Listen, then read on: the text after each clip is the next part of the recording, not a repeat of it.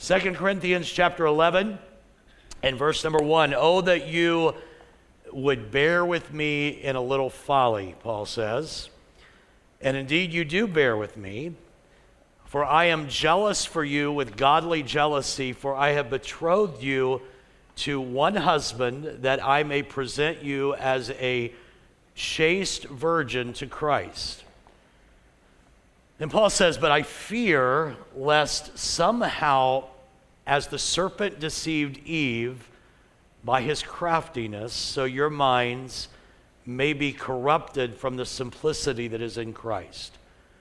For if he who comes preaches another Jesus whom we have not preached, or if you receive a different spirit which you have not received, or a different gospel which you have not accepted, you may well put up with it. Let's pray. Father, um, this is an incredibly important text and subject but it is a challenging one to extract from it the truth that you want us to hear today.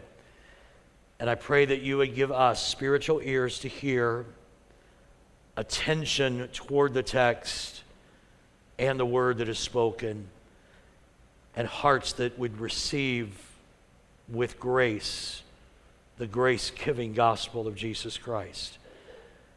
I pray, Lord, that you would convict us corporately. You would warn us corporately. You would set us aright and realign if we need realignment corporately and individually so that we can run the race that is set before us with patience and we can make certain that we remain connected to the vine and that we not become deceived and enticed away from the simplicity of the one and only true gospel of Jesus Christ. I pray, Lord, for your anointing. Help me. I don't deserve it, I haven't earned it, but I need your anointing. And captivate the attention of everyone in this room for these next few minutes so that we can hear the word of the Lord and be changed by it, I pray. In Jesus' name, amen. So, Next week, today and next Sunday, we will end our series, Sufficient, Second Corinthians. We're going to cover today chapter 11, next week, chapter 12 and 13, and we will then conclude that series. And um, so, not only does it conclude the series, but it also brings to a conclusion Paul's second letter to the church that was in Corinth. One of the things that really happens in chapter 11, 12, and 13 is we get some real insight into how Paul had to deal with his opponents. And I've talked a lot about this, so I'm not going to take a lot of time this morning. But Paul had some really strong opponents that were trying to undermine his ministry, his work, trying to deceive people and get them on track to follow them rather than the Apostle Paul. They had leveled accusations at Paul that were untrue or twisted. And in so doing, they were putting into danger the very ministry of the church at Corinth that Paul had planted many years before. So Paul addresses some of these opponents, and the way that he does that and the way that he speaks to them actually provides for us, and we'll get there in just a moment, but three principles uh, that, that help us know how to navigate our kind of crazy culture. How many think our culture is a little out of whack right now? It's a little on the crazy side. And there, in all of the cultural issues, there is none that is probably so or more confusing and yet more beat to death than the notion of tolerance. How many have heard that word a few times in the last couple of years? Tolerance. What does that look like for the believer? Paul opens 2 Corinthians 11 by saying, Oh, that you would bear with me in a little folly. We'll talk about what that means in a moment. The New Living Translation, Paul says, I hope that you will put up with a little more of my foolishness. The word bear or put up in the New Living Translation is the Greek word aneko, and it means to bear with, to endure with, or to tolerate. So Paul basically is saying, I hope you will tolerate me a little bit more of my foolishness. And again, we'll talk about why Paul would even say that in the first place. But now he closes this same section, verses 1 through 4. Paul saying, I'm afraid that if somebody comes to you and they preach to you a different gospel or a different Jesus or a, they come with a different spirit, Paul said, I am afraid that you may well put up with them. Aneko, you may well tolerate them. So he opens by saying, I hope you'll tolerate me a little longer. And then he says, But I'm afraid that if they come and they preach a different gospel, you might tolerate them. So we're introduced in this chapter to this issue of tolerance that is a buzzword or big issue in our culture today. John Stott, who has not been passed very long, maybe a couple of years, really was helpful in how he described tolerance. He says this tolerance is one of today's most coveted virtues. But there are at least three kinds of tolerance. First, there's legal tolerance, fighting for equal rights before the law of all ethnic and religious minorities. Christians should be in the forefront of this campaign, campaign, and I think all of us would agree with that. Second, there is social tolerance, going out of our way to make friends with adherents of other faiths since they are God's creation who bear his image. We can never win someone to Christ if we're not willing to talk to them, even if they're not of our faith. And so we need to be tolerant enough to say, I'll listen to you, you listen to me. That's how we win people to Jesus. That's what missionaries are doing. They're going to other cultures and they are saying, I'm coming into your culture, I'll hear about you, but let me share the message of Christ as well. But then there is intellectual tolerance. That is to cultivate a mind that is so broad and so open as to accommodate all views and reject none. This is where our culture is today. Everything is accepted and nothing is rejected, maybe except biblical truth and Christianity. But for the most part, we just accept everything. So Stott goes on to say this is to forget G.K. Chesterton's bon mot in the French, it means good word. And here's what Chesterton said The purpose of opening the mind is the same as opening the mouth, and it is to shut it again on something solid. Wouldn't it be an awful thing if you went to lunch this afternoon and you had lunch with someone who kept opening their mouth and putting food in but never closed it? It would be pretty gross. They wouldn't get anything chewed up. But that's not the purpose of opening mouth. The purpose of opening our mouth is to open it to receive something and then to clench down on that and chew it. It's the same purpose for opening the mind. But to open the mind so wide as to keep nothing in it or out of it is not a virtue, but it is a vice of the feeble minded. Our culture today is all about open mindedness, just be open to all views. But we've opened our minds so wide and so far and never sunk in to truth, and we just let everything come in and out. Fulton Sheen is really helpful when he says tolerance applies only to persons but never to truth. Intolerance applies only to truth but never to persons. Tolerance applies to the erring, the one who is erring. Intolerance to the error. Let, let, me just unpack that a little bit more. In other words, we are told, oh, you're a bigot or you're hateful or you're intolerant, as if we hate people if we reject a truth that they may believe. We're not rejecting them, we are rejecting what is not truth. Does that make sense to everybody? So our intolerance is toward truth and error, it is not toward a person.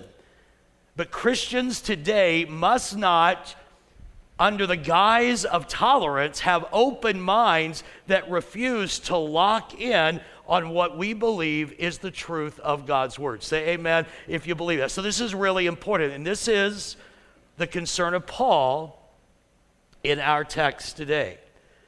That the Corinthians had become some, so open minded and so tolerant that they were susceptible to, if not already guilty, of embracing another Jesus and another gospel and another spirit.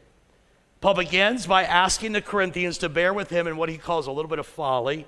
So be tolerate, tolerant of me while I give you a little folly, he said. And Paul, listen, you're going to have to really, this first 15 minutes, folks, how, how many will sign on to really listening close? Will you do that with me? Because this is, this text this is one of those texts that is job security for preachers, okay? It is because it's, it's tough. And it, it's one of those, I know people read through the Bible in a year and they read this and they, I have no idea and they just move on. I'm going to help you have an idea, but you're going to have to listen and follow this argument. It's really powerful and makes sense. All right? Paul feels that his opponents have boasted, and they have foolishly, of their greatness and their superiority. They have, they have told the Corinthians how wonderful they are. Look what we've done and look what we've accomplished. And in their boasting, they have made the Corinthians begin to follow them instead of Paul. So Paul acknowledges right off the bat what I'm going to do is I'm going to fight fire with fire. I, I am going to open myself up to self boast. I'm going to boast about myself and even look foolish because I am in a battle for the hearts and minds of the Corinthians. Can I just take a step backwards and say what we need in the church today is a group of people who say we are so willing to battle for the hearts and minds of young people that are being deceived, that we are even willing to look a little foolish at times because we're going to make sure they don't get sucked into this hole and end up spending eternity without Jesus. And Paul said, I am even willing to look foolish because I'm battling for the hearts and minds of the Corinthians. D.E. Garland said, if he stoops to their level by boasting, he is a fool. But if he does not defend himself, he might lose the congregation to even greater fools. Paul was not willing to lose the Corinthians to eternity, and so he took a chance and boasted. He has two great concerns.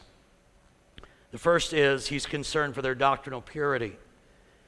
Paul had, he said, when I planted this church, I betrothed this church to as a virgin to Christ. He was he was the bridegroom and they were the bride, and I presented them, but now you're falling away from the simplicity that's in Jesus Christ. He was afraid that they were, they were starting to, to drift.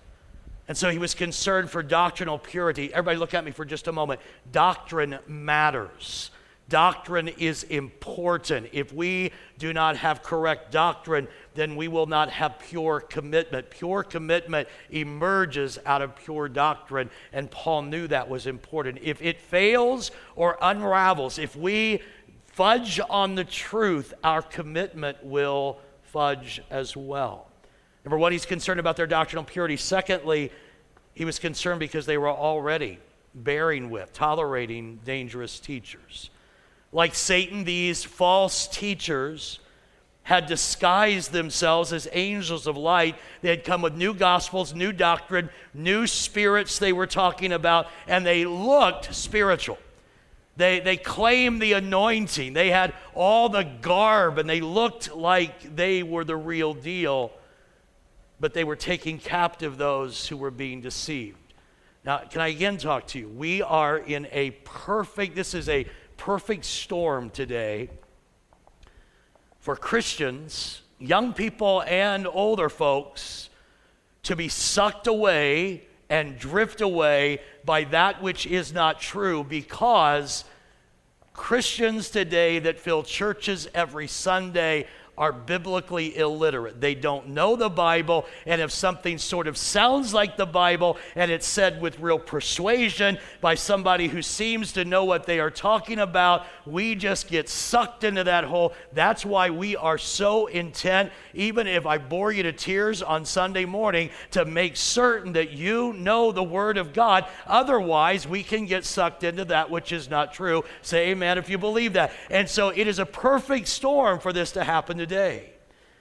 And it's no coincidence that Paul says, I'm afraid that you're going to be deceived just like Satan beguiled Eve in the garden. That's not a coincidence because what did Satan say to Eve? He said, Did God really say that? Did God really say that? How in the world do people get deceived today? How is our culture being deceived? Watch every news channel, even the conservative ones. How are they undermining Scripture? Do we really believe that God said that, is what they say? Do you really think that's just a book written by men? That's, that's just written by men and it's been edited a hundred times or a thousand times. How do we know that's true? And would a God of love really say that? Would he really disqualify people who did that? And did God really say that's what Satan always says? And listen, look at me. For a church, universal, that doesn't know what God said in the first place, when the enemy says, Did God really say? They have no tools to respond. And that's what Paul was concerned about, and that is the concern that is real today. It takes no imagination to think of false gospels that are being peddled even today. Dr. Trevin Wax in the Gospel Coalition or of the Gospel Coalition lists six, and I added a seventh gospels. The first is the therapeutic gospel. That's the feel good gospel. That's the Oprah Winfrey gospel. Just do what your heart feels. Just follow your heart. How many know I'm not an Oprah fan? All right, there you go. I'm not, and if you are, I will pray for you that the demon comes out. I'll just tell you that. It's just do what your heart feels. As long as you feel good, as long as you go for it, as long as, as long as you're being true to yourself, that's the therapeutic gospel. There's the judgment less gospel, downplays the consequences of sin. God doesn't really judge. Everybody's ultimately going to go to heaven anyway. Doesn't really matter, you know. maybe some will get there earlier than others, or maybe some will have a little better place. But ultimately, God's going to say there's no judgment, the judgmentless gospel. The moralist gospel focuses on willpower. Just try harder, work harder, do more good, be good people. The quietist gospel. That's the gospel that downplays the gospel proclamation announcement. It leaves it to everyone individually. That's fine, Pastor Clayton, if you want to believe in Jesus. But if I want to believe in something else, that's fine, and it's fine with you. It's the quietist guy. Keep it quiet. Don't proclaim the gospel because it's just an individual choice. Fifthly, there's the activist gospel. It downplays the personal side of accepting salvation. It just rails against cultural sin, the environment, and, and racism, and all those things that may very well be problems. But it's like if we fix that, we fix the whole thing. And the problem is, you can, uh, you can miss heaven and get the environment right and get every, every racial issue and every war and all hunger fixed. But if you don't know Jesus, you still don't go to heaven. Somebody say, man, if you believe that, that's the activist gospel. There's the, the churchless gospel.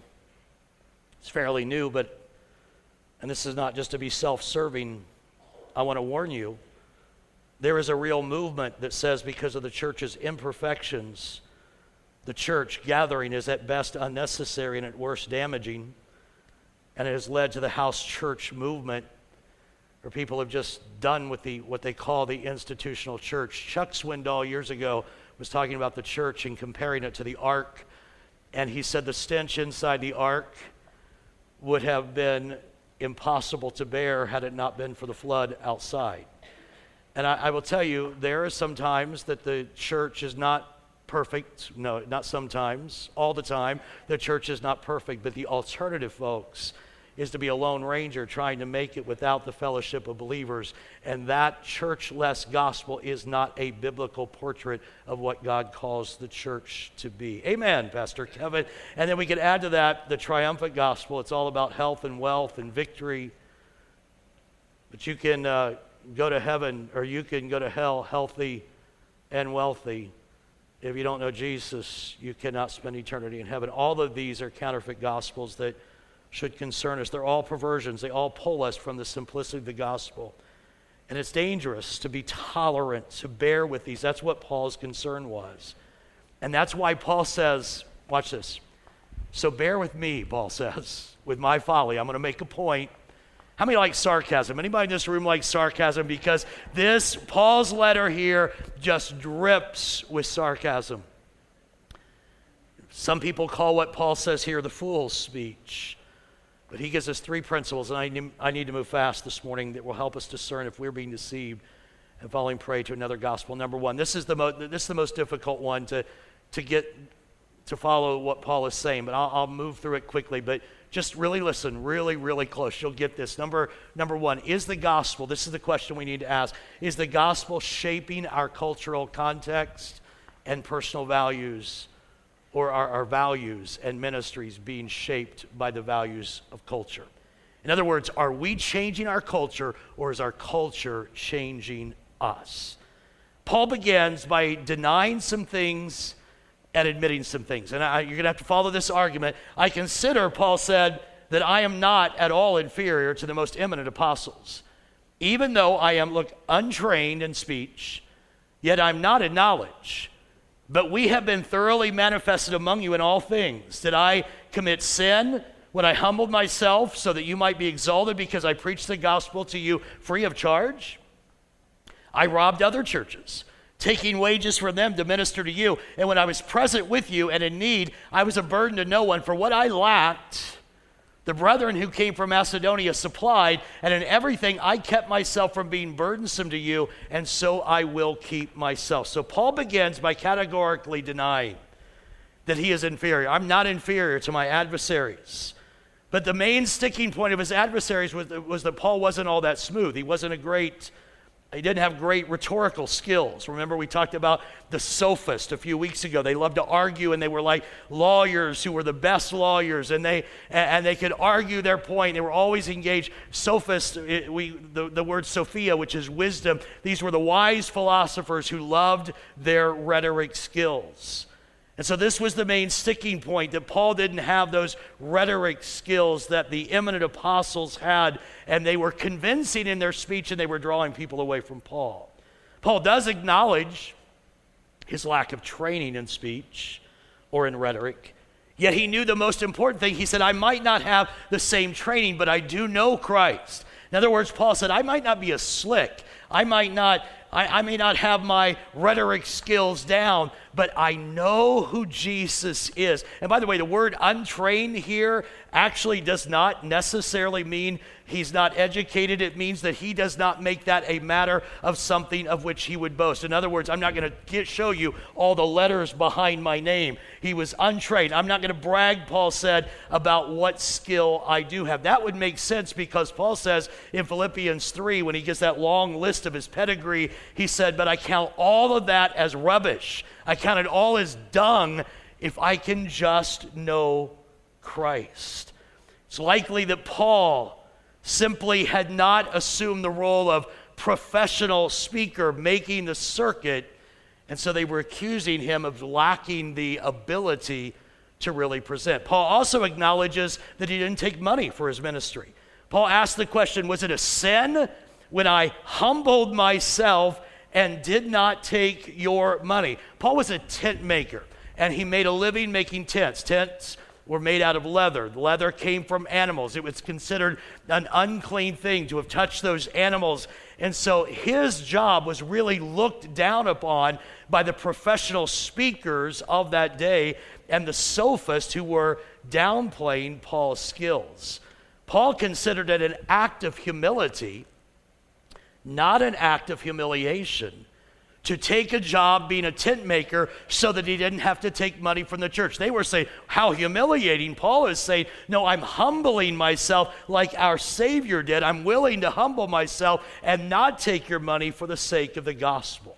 Paul went on to say, I was blessed by the Philippians. They gave me money. They provided money for me. So did some other places. And the speakers in Corinth were usually paid. And that's what really ticked the Corinthian leaders off. Who is this guy that won't take our money? Those to whom a professional speaker spoke expected pay. It was a status symbol. And those that worked with their hands were considered of lower status. So he probably ticked them off because he wouldn't take their money, and he even took money from other churches. But here's the deal everybody, look at me for just a moment. Here's what's going on the Corinthians wanted Paul to take money because they wanted to control Paul, they wanted to dominate him.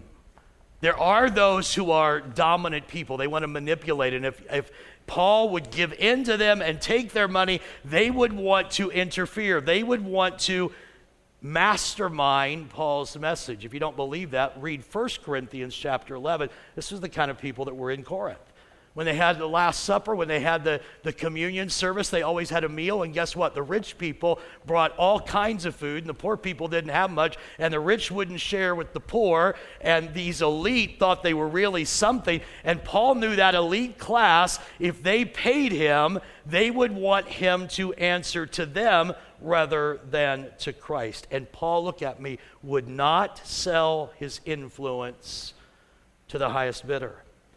He was committed to his pattern of ministry. Look at 2 Corinthians chapter 2 or chapter 11, 10 and 12. As the truth of Christ is in me, no one is going to stop me from this boasting in the regions of Achaia. Why? Because, because I do not love you? Sarcasm. God knows. But what I do, I will also continue to do, that I may cut off the opportunity from those who desire an opportunity to be regarded just as we are about things of which they boast. So Paul said this I'm going to keep on doing what I'm doing. I'm not going to bow to pressure. Paul said, Do you think I don't take your money because I don't love you? Is that what you think? In that culture, it could have looked like a rejection of them, but Paul says, God knows. God knows my heart. God knows that I do love you, and he insists, listen, that he will not change his methods so that he can keep a clear line between himself and those who oppose him and pervert the gospel. He will not sacrifice his standing with them and compromise his distinction. Paul's opposition was committed. They wanted to bring him down, they wanted him to compromise, they wanted him to fail. They did that because they were inspired of their leader, Satan. Paul says, For such are false apostles, deceitful workers transforming themselves into apostles of Christ. And no wonder their leader, Satan, transforms himself into an angel of light. Therefore, it's no great thing if his ministers also transform themselves into ministers of righteousness, whose end will be according to their works. They were deceitful workers and they, they disguised themselves as anointed preachers. They were teaching a false gospel, a false Jesus, and they were inspired by a false spirit. They showed themselves false by opposing Paul but they act in accordance with the patterns and behaviors of their master, Satan, who masquerades as an angel of light. And Paul said, This is what the false teachers are doing as well. And Paul says their fate will be destruction. Let me end this first point by showing you these things. The Corinthians were being wowed, and they were deceived by pursuing cultural values not in line with the gospel. They were wowed by performance. They were wowed by impressive speakers. They were wowed by people with money. They were wowed by the crowds that follow. They were wowed with the education. And is this not the case today? We are drawn to the latest, the greatest, the most contemporary, the most relevant, the most polished. Never mind, it's devoid of truth. We're easy suckers because we don't know truth. Paul stood for a principle that was countercultural and it was being rejected. Paul said, I will not sell, I will not sell to the highest bidder. I'm going to stand on the truth of God's word. Again, today, when we stand on biblical values and reject the cultural norm, we will get pushback and opposition. Paul placed biblical principle in priority over cultural values because to fail to do so would be to surrender himself and his ministry to the Lord Jesus Christ or to uh, get to those who were against him. Remember that tolerance applies to people but never to truth. Look at me for just a moment. Are we are we going to allow the culture to shape our values? Or are we going to do everything we can to let our values in the gospel shape the culture? Let me give you the second and third point really quickly. I won't go much longer, just hold steady. Secondly, is cultural accommodation drawing us away from the foolish and weak message of the gospel? This is a challenging text. This is the epitome of sarcasm right here. Look at this. Uh, how many again like sarcasm? Let me see how many like it. You better like it right here. I again, Paul says, let no one think me a fool. If otherwise, at least receive me as a fool, that I may also boast a little. I love this. What I speak, look at this, is not even according to the Lord, but as it were foolishly in this confidence of boasting. Seeing that many boast according to the flesh, I will also boast. For you put up with fools gladly, since you are you yourselves are wise. For you put up with it. If one brings you into bondage, if one devours you, if one takes from you, if one exalts himself, if one strikes you on the face. To our shame, I say that we were too weak for that. But in whatever anyone is bold, I speak, speak foolishly. I am bold also. Here's his argument, real quickly. Just follow this. Paul acknowledges that he is going to do like his opponents. For just a short time, he's going to act like a fool and he's going to boast, quote, a little. Paul said, Go ahead, embrace me as a fool temporarily so I too can boast a while myself. And he makes it clear this is not God's way. This is not the way the Lord would have this done. I speak not according to the Lord, this is not appropriate, Paul says, in most cases for an authentic minister. But he has been pushed to engage in an activity he would prefer to avoid. So to beat them, he decides to join them. Since you, listen, he says, it's right there in the text, since you are going to boast according to the flesh, I'm going to as well. And then he confronts them about their accommodation to the works of the enemy. He said, You put up with anecho, you tolerate these fools. If they, and he says five things, if they bring you into bondage, you've let them.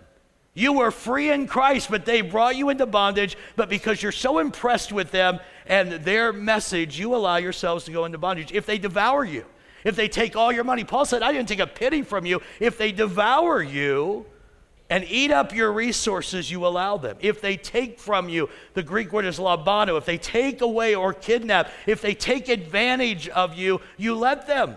If they exalt themselves and show themselves to be great and strong and arrogant, you allow them. But Paul came in gentleness and in meekness. Paul said, even if they strike you on the face with the intent to destroy or harm you, even though I came to minister in love and patience, Paul said. Maintaining his sarcasm, please get this, and then I'll move to the third point. Paul says, to our shame, we are too weak for that. Just listen. I, I can't go so fast that you miss the point, all right? I, I know you want to get out of here and you all tell me you don't really want to get out of here when I'm done. I know, but but I know you, and you really want to get out of here. So let me just let me go slow enough to get this. Paul says, "I'm ashamed to say we're too weak for that." This was sarcasm. He means nothing of the sort. Paul says, if um, if you have to devour people, if you have to boast, if you have to be arrogant, if you have to steal from people if you have to tout who you are and exalt yourself, if you have to put other people down, Paul said, I'm too weak for that. You're right. If that's what it takes, I'm not that strong, eminent apostle. Paul says, I'm too weak if, to bully someone, to devour them, to exalt myself, to kidnap them. So Paul says, I guess I am weak. I guess I am the fool. What has Paul done? Paul has turned the cultural value of strength on its head. Paul is boasting about his ministry, saying, My ministry is weak compared to that. It's built, however, on what the world has always called weakness and foolishness. Paul's just setting them up. Paul's saying, You're right, I don't have any of that stuff. I don't take a bunch of money. I don't dress real cool. I don't, I don't, I'm not the best speaker, not the most eloquent. I don't have the biggest entourage. I'm just kind of weak and kind of pitiful, and I guess I am the fool. But you know what? The message of the cross, Paul says, is foolishness to those who are perishing. How many believe that to be true? But to us who are being saved, it's the power of God.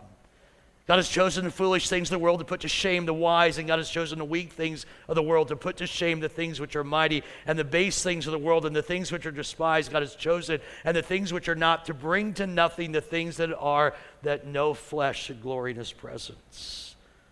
Paul is willing to go toe to toe with his opponents in order to keep the church, listen, in order to keep the church tethered to the gospel of the weak cross that becomes the power of God into salvation. Paul said, I don't mind at all being the fool.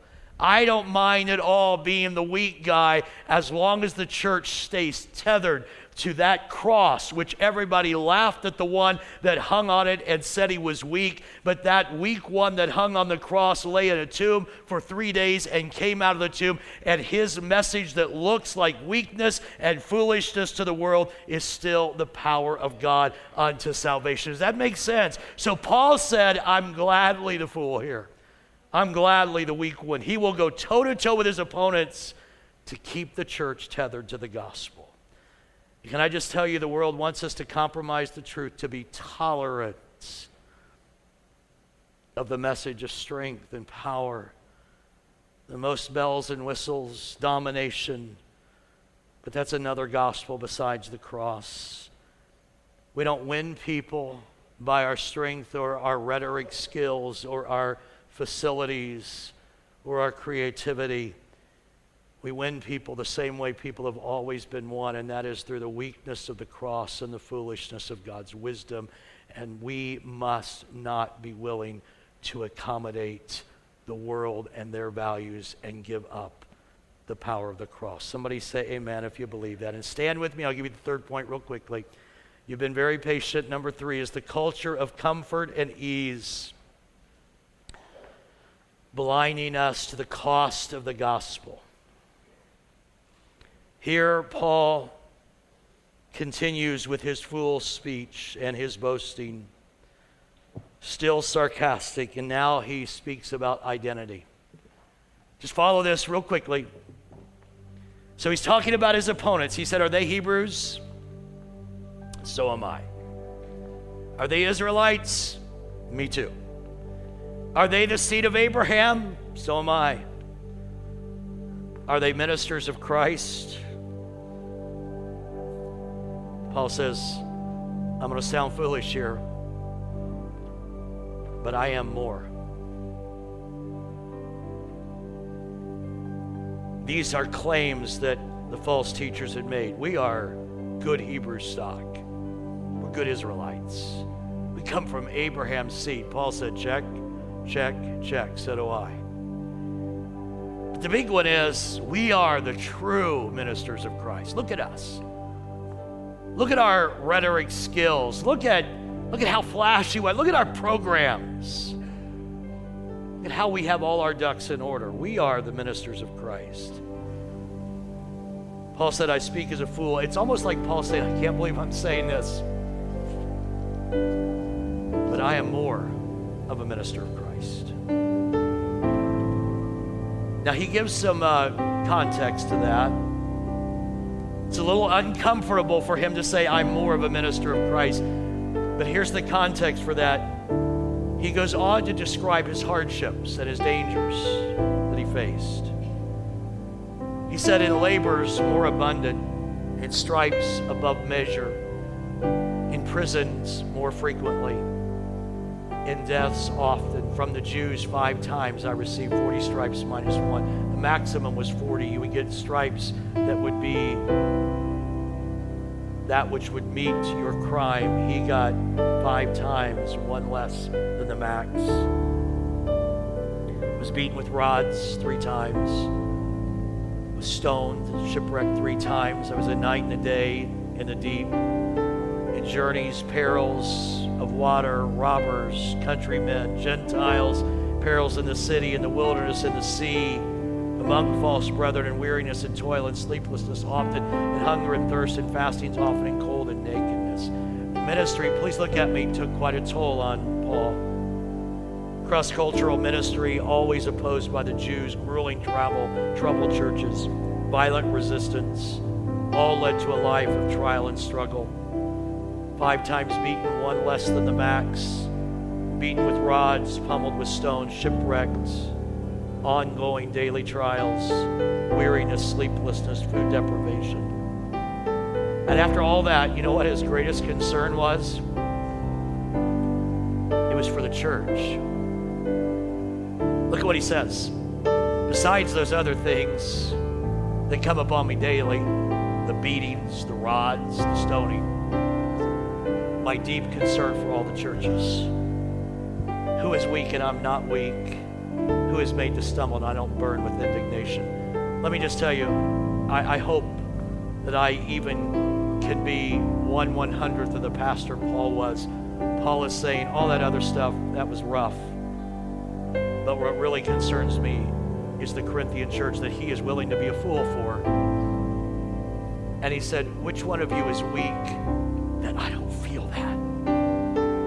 Which one of you stumbles into sin that I don't burn with indignation for the enemy that has stolen you away and caused you to drift? Paul said, I'll take the rods and I'll take the stoning. I just don't want you to stumble. I don't want you to be lost. That's why he was willing to be a fool. My greatest burden, Paul said, is my care for you.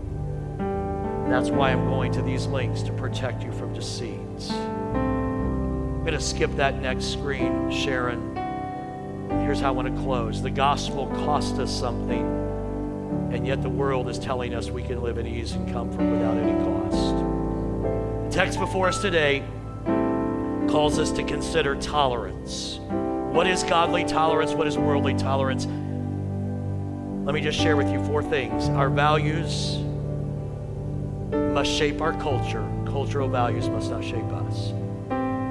Number two, the message of the cross is one of weakness and folly in the world's eyes.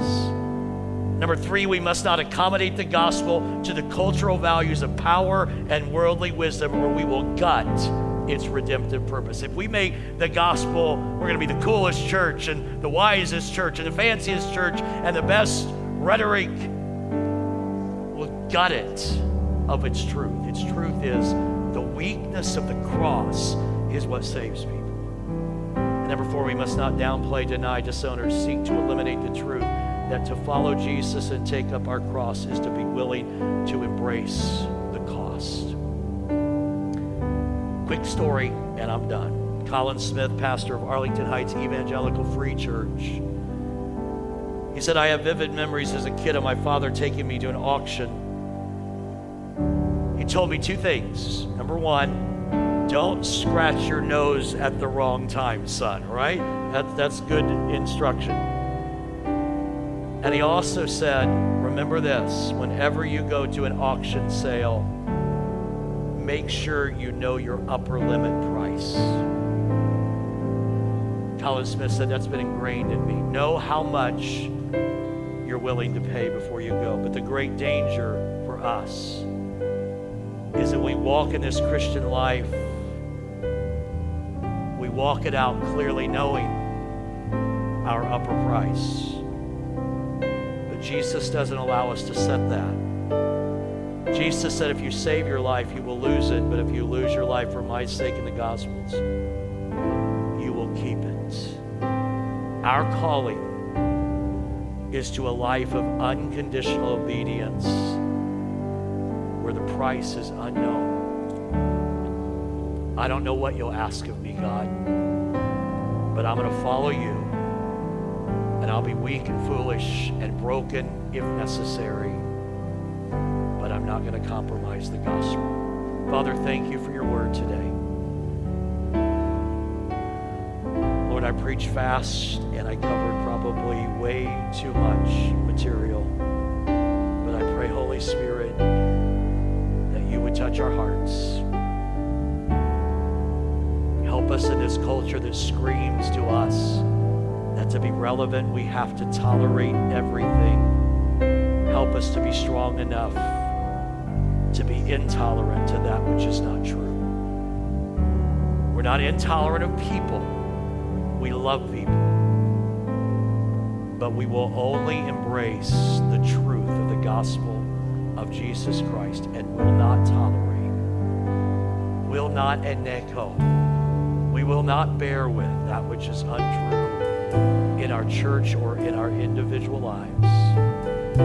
We will walk the walk that says, Lord, I'm laying down my life. I'm not setting an upper limit on the cost. Whatever you ask of me, I'll give it to you. I'm yours. I want to spend eternity with you, and I want to serve you well here. So I give you my life unconditionally, obedient to the call that you placed on me, I pray. With your head still bowed for just a moment, is there anyone in this room that would say, Pastor Kevin, I am not serving Jesus today? My heart is not right with God. But I want, before I leave today, I want to know that I am right with Him. I want to make sure He's the Lord of my life. Would you pray for me? Anyone in this room would say, make Jesus the Lord of my life. Anyone in this place? And I ask a second question, head still bowed. How many would say, Pastor Kevin, I want to live my life uncompromising? Listen, hear me out. I want my life's values and the gospel to shape the context and the culture in which I live. I don't want to be shaped by it. I don't want to let go of the weakness of the cross as the power of God and salvation. And I'm willing to walk in un-